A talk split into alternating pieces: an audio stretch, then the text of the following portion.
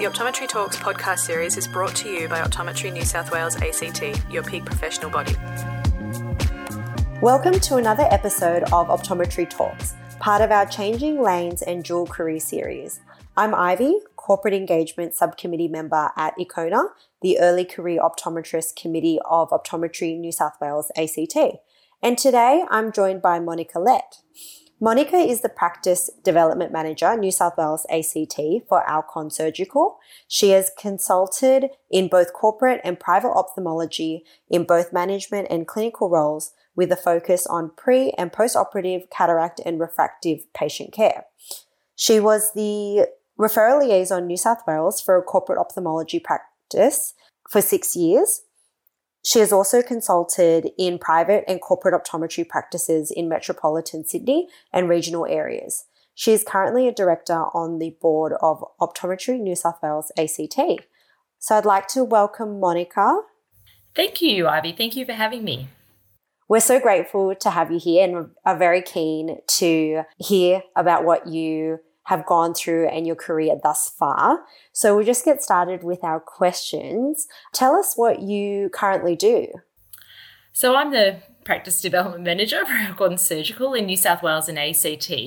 It's something that's a new role because optoms generally don't do surgery, but what we do do is see patients who have cataract surgery and are implanted with IOL. So my role is basically focused on educating optometrists about IOLs and particularly the newer presbyopia correcting IOLs, as there's been a lot of advances in the technology recently. So I uh, do that in a number of ways. I often go out and visit optometrists, and that's um, all over New South Wales, so Sydney and regional visits, and also organise education events, so webinars, face to face events, supporting sponsored events. So uh, and that can be presenting or you know just uh, having a stand and talking to people as they come up. And i also yeah work within our surgical sales team and yeah and a bit of marketing as well. So and i'm also on the board as you said for optometry new south wales. So i sit on a few committees there as well uh, the public health committee and the cpd committee Wow, sounds like you do a lot, and it sounds like your day's very varied. I had a question about, uh, in terms of educating optometrists with IOLs prior to their, well, for them to educate their patients on cataract surgery. Do you, I guess, advise, uh, do you teach optometrists about what IOLs are available for them to have that conversation with the patient, or do you just do it as a this is what is available, and then it's up to them to do uh, what they want with that information? A little bit of both. So part of it is understanding what the what the lenses actually do, like what the expected outcomes will be, and also about how to broach subjects with the with the patients, how to discuss it with them and prepare them for their surgical consultation, but also um, so that they can recognise these net lenses and know how to manage the patients when they come back after their surgery. And because I know as an optometrist, I was always a little bit confused about what presbyopia correcting IOLs did. And so I was a bit reluctant to talk to patients about them because I didn't really know how to discuss it. So part of it is just demystifying what they actually do and how they work. Oh, great. That sounds really good. I feel like it would make the optometrist a lot more comfortable referring to that ophthalmologist and just make the whole uh, co management space a lot more easy and approachable. Yeah, that's right. You just want to sort of be able to open up that communication because you know the key to the patient's happiness and satisfaction is them having the right expectations so you know while we don't want optometrists recommending a particular lens or brand of lens to a patient. It's good that they understand that that IOLs are capable of different things so that, you know, they're a little bit more prepared when they go and discuss these things with the surgeon. Yeah, definitely. So, moving on to the next question, what first drew you to optometry and to study optometry? Well, I have to admit, I wasn't born born with a desire to, to do optometry, but when I was at school, I was always more interested in the science and math subjects as opposed to English and history, things like that, the humanities. And so as I got closer towards finishing year 12, I had to really start thinking about what I wanted to do for university. So I think it was, you know, that sort of maths and science background. But, you know, it's not just straight science and, and, and maths, it's also a little bit of dealing with people. There's a little bit of business involved there. And, you know, I've always loved frames. it's a bit of a strange obsession. But yeah, and as, as a child, I, I did have eye problems that needed me to see an ophthalmologist. So yeah, it sort of steered me in that direction. So when I saw the there, I sort of looked into it and I thought that's something that would be a, a nice mix of a lot of different aspects of, as I said, science and humanity. So yeah, that sounds very similar to a lot of other optometrists and what my peers and other people I've heard as well in terms of mixing patient interaction, uh, as well as that helping people aspect, but also very science and maths based. It, I think most um, optometrists have similar strengths. And what did you do when you first graduated from optometry? So when I first graduated from optometry, I, I actually went into a really good role. It was with a large corporate chain, and in those days, optometrists weren't actually allowed to be employed by by companies, by corporates, but um, the practice was actually there before the law was. So there was a grandfather clause that allowed us to be directly employed. And so it was in the city. So it was a really nice, vibrant environment. And there were, I think, about eight imp- optometrists employed in that one practice. So there was a lot of people to learn off. And what they also did from there was they used to um, locum us out to some of the licensee optometrists. So I had the opportunity to first of all get a nice sort of base and background and get comfortable seeing patients in, in our city practice. But then I got the opportunity to see optometry in different areas. And so, you know, in the suburbs of Sydney and also Canberra, Tasmania, and, and different regional areas in New South Wales. So I got to see optometry in different areas, which which was really helpful and educational. I also I was there for quite a while, so um, I had the opportunity as well to train orthoptists or orthoptic students actually in contact lenses, like just basic contact lens knowledge and what happens to patients when they come in to be fitted with contact lenses, what the different contact lens types were. And eventually I ended up managing that practice for a few years. Wow, it sounds like this role was just the perfect first role to get straight out of graduation. It gave you that variation of like teaching, practicing, as well as traveling, and then it opened you up to practice management. Is that what uh, drew you to decide that you wanted to do more than just conventional optometry? Did you enjoy that practice management side as well as the teaching side of things? Maybe not more than um, just practicing, or did you enjoy sort of doing it all?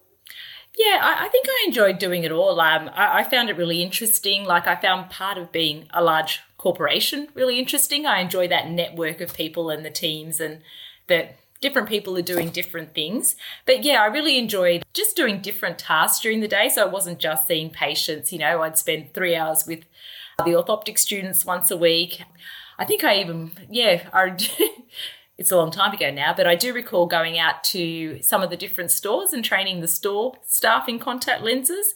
And yeah, I enjoyed the managerial side as well. I enjoyed, funnily enough, the admin side and doing a bit of paperwork, rostering, all that sort of thing, doing pays. So I, I kind of enjoy having having it different tasks. It sort of keeps me quite quite motivated and, and, and interested. But you know, and seeing the patients as well was a, a nice counterbalance to that. It wasn't all one or the other, it was a mixture of everything.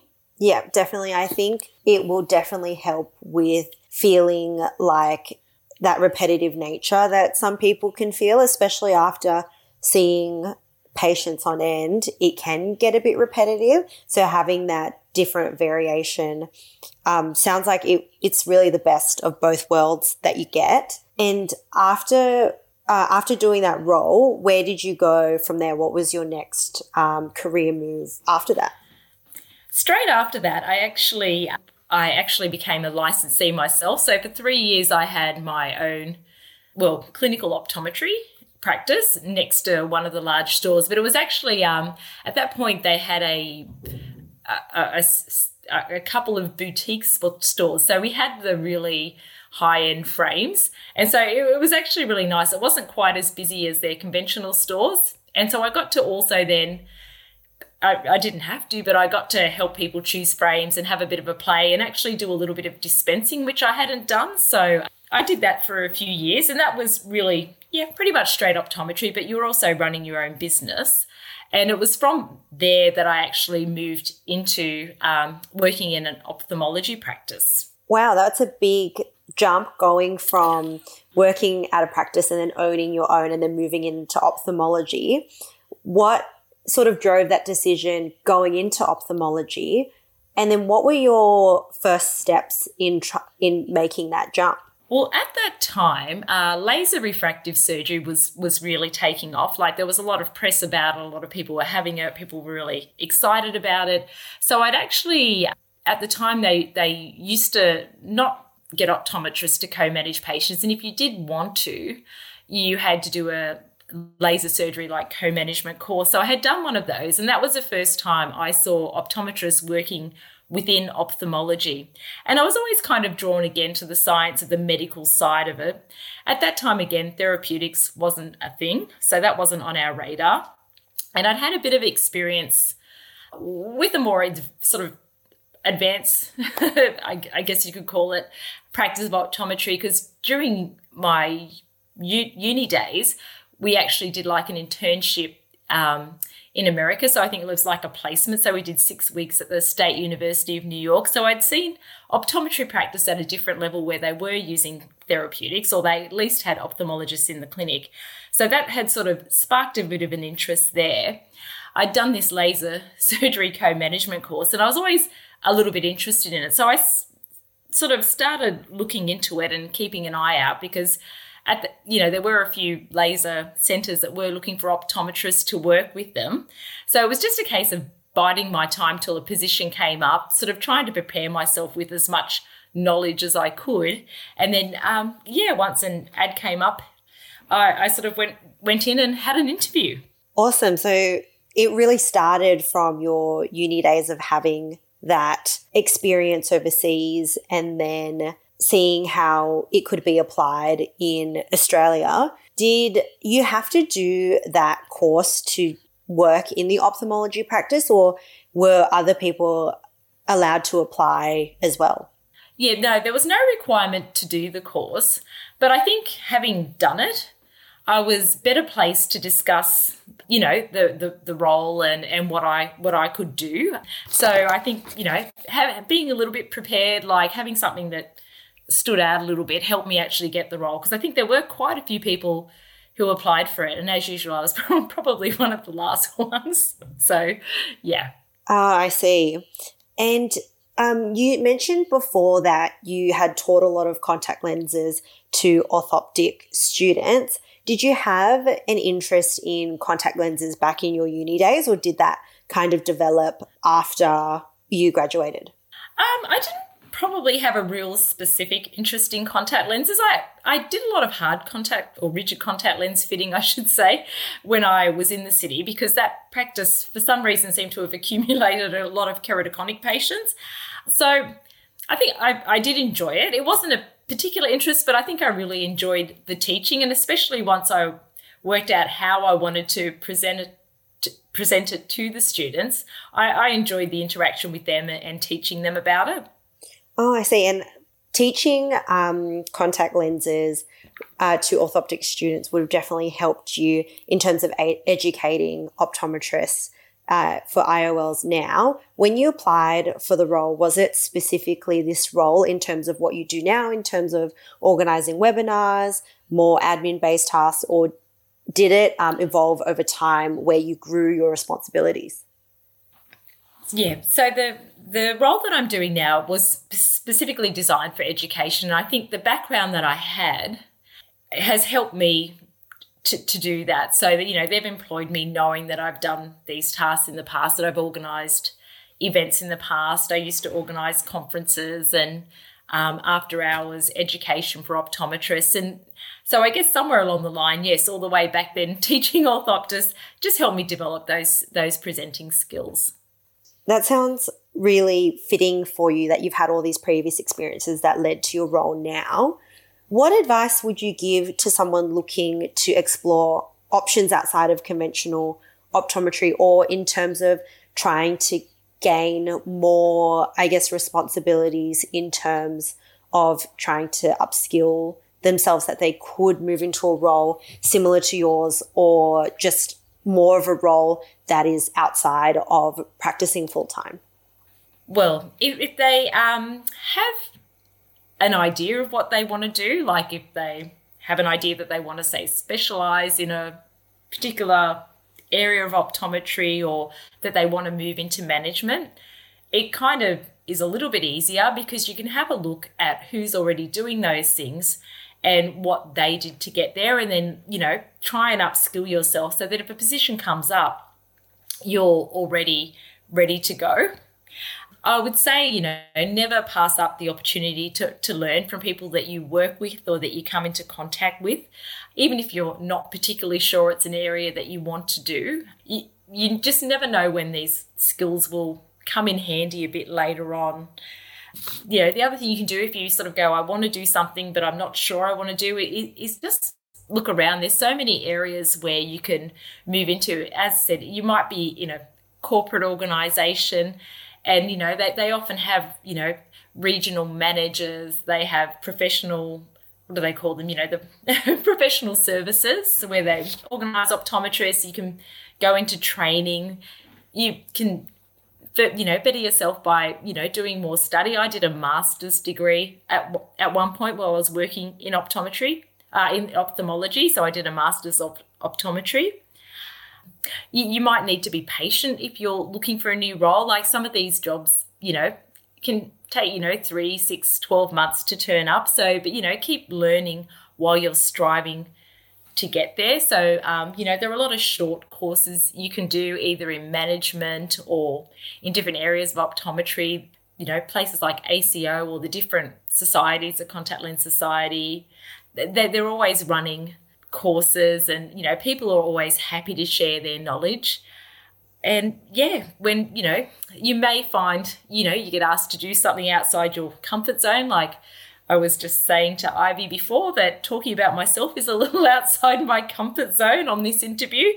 But, um, you know, when you push yourself, you, you learn new things and you, you gain confidence. So it, it's never a bad thing. Definitely. Thank you so much for your advice. It sounds like your career has been made up of just accepting responsibilities and finding what you like, what you don't like, and just pursuing the avenues that you like and finding ways to incorporate aspects that you like with the aspects that you're already doing. Did you do any other, I guess, extra upskilling besides that course you did for co management? Um, I, I, I did a, a, master's in optometry, so I did. I, I think I, it was a it was a coursework one, so I did like a master's degree, and it was advanced advanced diseases. I think there was a contact lens, advanced contact lenses in there. I did therapeutics in there, and that was again before the days um, that it was legislated. And I think I also did a yeah, I did a public health course and photography. So um, I had done that. I haven't really done too many things related to management. A lot of that is sort of just on the job training, really. Uh, I did do a Learn to Lead course through UNSW. It was um, one of the alumni courses. So, um, but you know, I think if you're on LinkedIn, LinkedIn have a whole bunch of different education courses you can do if, you know, management and, and business is sort of something that you're interested in. And as I said, if you then go for a role that involves management and you've actually, they can see that you've actively taken an interest, it might just be the thing that gets you over the line and, you know, helps the potential employer see that you, you really are interested in developing your career and yourself. That's really great advice. I think a lot of early career optometrists might be somewhat fearful or hesitant in terms of trying to do extra courses or even monetarily investing in other things where they might not see the return straight away. So it's really great to hear from yourself about what you've gone through and how it's helped you uh, in terms of where you are now. And it's really good to hear that you can take all the things that you've learned previously and implement them into what you're doing now. It's really great to hear that you have a role where it's so varied and your day and your week is just made up of different tasks. And you know you do have some days where you just want to sit down and do admin and that patient interaction can be quite tiring sometimes and kind of drive you to burnout symptoms. So it's really fantastic to hear that you've been able to incorporate everything and really find that balance that is giving you a lot of career satisfaction. Yeah, I, really enjoy it. Like I, uh, I, I do find it hard to do the same thing all the time. Like if I'm on the road for an entire week, you know, I get I get tired of doing that. If I was in, uh, you know, in my office all week, I would get tired of that. So it, it's really great to have the opportunity to mix that up. And I mean, you know, it is probable that if I was in the same place seeing patients every day, I would feel a little bit burnt out from that. I have done, you know, I have done that, um, but I was in the city and it was very varied. I had lots of optometrists to bounce off, and you know, so that was that was fun for me. Another time, I was doing four different jobs on four different days of the week, like four different optometry jobs. And, you know, they were, I think there was two at private optometrists and two at different ophthalmologists. So, you know, by mixing up where I was working and the demographic of patient I was working with and this you know some were optometry patients some were ophthalmology patients you know that that variation and that different pace uh, kept it you know a, a little bit more exciting and, and interesting to me. So that's another way you can actually mix up your week or you know you can also you know do less hours and you know on one day of the week do something else that you find interesting to break it up. Yeah definitely. I think that's great advice in terms of looking for something more out of your career but not changing industries. I think that's a great idea to get that variation that some people might need just to feel a bit more refreshed. And it's really great to hear that you've been able to do that. I just really wanted to say thank you so much for chatting to us today and taking time out of your super busy schedule. We've loved hearing about your career and your journey from graduation to where you are now. It's been really insightful, uh, especially about the upskilling you did in terms of what opportunities you took and how you expanded your responsibilities outside of full time practicing and how it led you into um, what you're doing today. It's been really interesting and we appreciate your time. Oh, thank you, Ivy. Well, thank you for inviting me. I hope it is helpful. I think, you know, the most important thing you can do is just, you know, whatever you do, be enthusiastic, be motivated, and, you know, sometimes you just, just from that alone, you draw the opportunity to yourself. Yeah, definitely. I think it is up to the individual to be open to opportunities and see what comes along. Yeah, definitely. And um, you know, yeah, keep your eyes open. You know, watch watch what people around you are doing, and you know, you don't have to leave optometry to to make it more interesting. You know, you can develop yourself in one area or another, and just build on that skill set to you end up where you want, or you know, if you where you are doesn't make you happy, try a different style of practice. That may be enough to you know t- to motivate you. Like you know, go from a big shopping center to a little village optometrist, and you may find that you know it, it feels completely different.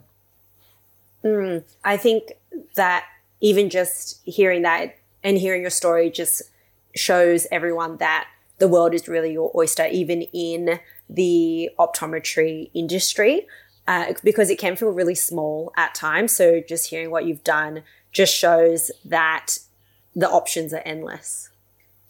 Yeah, and, and, you know, make connections amongst your colleagues. You know, not just the people in your year, but you know, people with the same interests. Like um, some of the most satisfied optometrists that I talk to, you know, are people that are involved, you know, with Ortho K and or you know some other specialty where they have a group of colleagues with the same interest, and you know, they all meet together and you know discuss discuss their work and you know through that they progress and it just keeps them excited about it mm, definitely. I think engaging your uh, peers and your colleagues is a good idea and just like doing this podcast just hearing what other people have done as well gives you really good ideas. Well hopefully. Hopefully i'm not leading everyone astray. No i don't think so at all. So just just wanted to say a huge thank you again. Uh, and thank you for listening to this episode of Optometry Talks. We have multiple interviews in this career podcast series, so make sure to check them out. If you're looking to explore more career options, the Optometry Australia Mentoring Program is a great way to connect to a mentor and to start your journey. Registration is easy. Head to the Optometry Australia website for more details.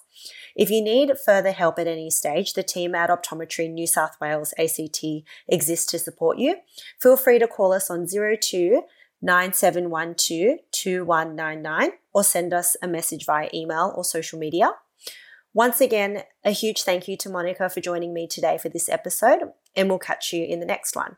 Thank you for listening. This episode of Optometry Talks was brought to you compliments of Optometry New South Wales ACT.